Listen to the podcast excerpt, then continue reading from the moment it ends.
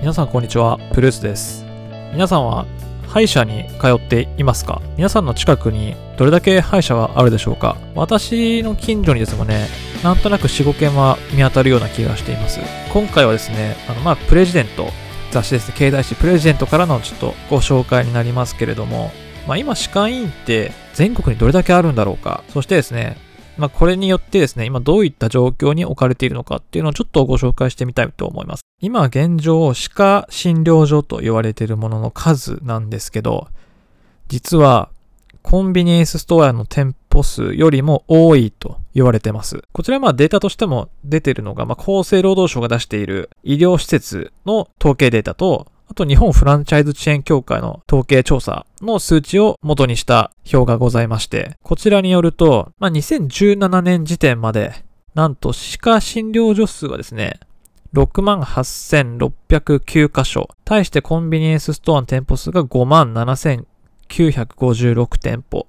ということで、まあ、約いちまん店舗ぐらい歯科診療所の方が多いという話のようです。すごいですよね。意外ですよね。コンビニの方がめっちゃ多いと思いがちですけど、実は歯科医院の方が多かった。で、この現象っていうのは今に始まったことではない。まあ、かなり前からこのずっとコンビニのよりも歯医者さんの方が多いっていう時代がずっと、まあ、せんきゅうひゃくきゅうじゅうさんねんぐらいからずっと起こり得てました。ってなってくるとですね、まあ、もちろん気になるのはその競争だと思います。まあ、コンビニも本当にす、ちょっとあるけどすぐコンビニが出てくるっていう今の時代と同じように診療、歯科診療所もですね、やっぱりかなりサバイバルといいますか、この顧客が、まあ、縮小していく中で診療所の数っていうのは増えてきているので、まあ、ここはかなり生き残りっていう意味でもすごくシビアになってきている状況が目に取れるかなと。で、歯科医師の数もですね、じゅうまんにんを突破しています。まあ、この時点ですでに飽和状態というふうにも言われているらしいんですけれども、ただこの歯科医療の医療費は、まあ、長年にちょうえんぜん後で、ね、伸び悩みが続いていまして、あとなんか子供たちの虫歯の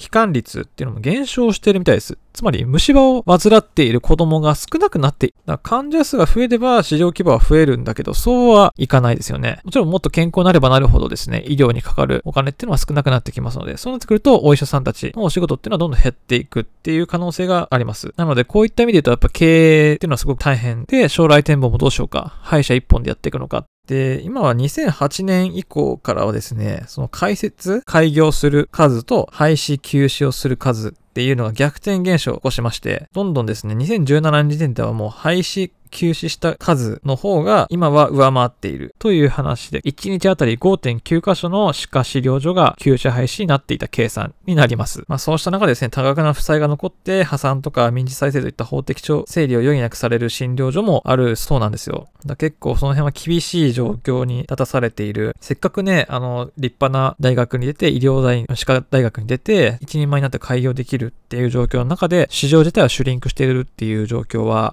やはり生き残りっていう意味ではすごく難しくなってきていると。ただですね、ちょっと私が個人的に思うのは、もちろん治療するっていう人たちはたくさん、ま、いると思います。いると思うんですけど、まだまだその、なんでしょう、人々の気持ちというか、まあ私含めてですけど、もっと歯に気をつけなければならないというふうには思ってますし、毎日歯を磨くっていうのはこれは習慣にもなってるし、もう日常の中で当たり前の行為ですよね。歯を磨かなければ、あの、歯周病の原因になったりとか、虫歯になってしまったりとかっていうのももちろんあるし、歯に一番気を使って、日常的にこうしなければいけない作業としては、こう歯を磨く、いかにこう健康を保つかっていうのは非常に心がけている、人々の誰もが心がけている不滅のニーズだと思いますので、やっぱ歯に関するお仕事っていうのは、まあその治療する人たちはね、そこまで多くね、必要ないにしてもですね、それを予防していくメンテナンスとか、なんでしょう、あとはまあそのちゃんともっと面白い、なんでしょう、サービスというか予防、予防歯科っていうんですかね、予防歯科とですね、啓蒙していくような形で何かこう新しいサービスとかっていうのが生まれてくるともっと変わるのではないかなと思います。だからそういった意味では歯に対する専門的な知識というのは非常に活かされてくるのは、その治療の現場ではなくて、もっと上の企画とか、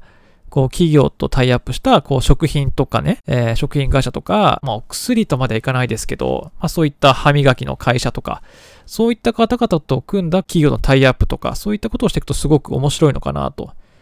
あとまあ YouTuber とかでもいいですしね。うん。だからそういったなんか仕事の関わり方というのはなんか治療じゃない、また現場から離れた、またやり方と違うことをすればですね、もっと歯のきれいに保つ、健康に保つための啓蒙活動とか、歯に対する心がけっていうのはすごく皆さんの意識が変わって、良い意味で変わってくる一つのきっかけになるかなと思いますね。私が歯医者だったらそうしてるかなと、治療の現場に立つだけじゃなくてっていうのは思うので、まあぜひね、なんかそういった、なんでしょう、お医者さんが減ってるとか、お仕事ができなくなってしまうというのは非常にもったいないと思うので、もっともっとなんでしょう、歯科医の方が増えるのはすごくいいことだと思いますし、勉強される方が増えて、歯に対する専門的な知識を身につける方が増えるというのはすごくいいことだと思いますので、それを元にしてまた新しいサービスとか、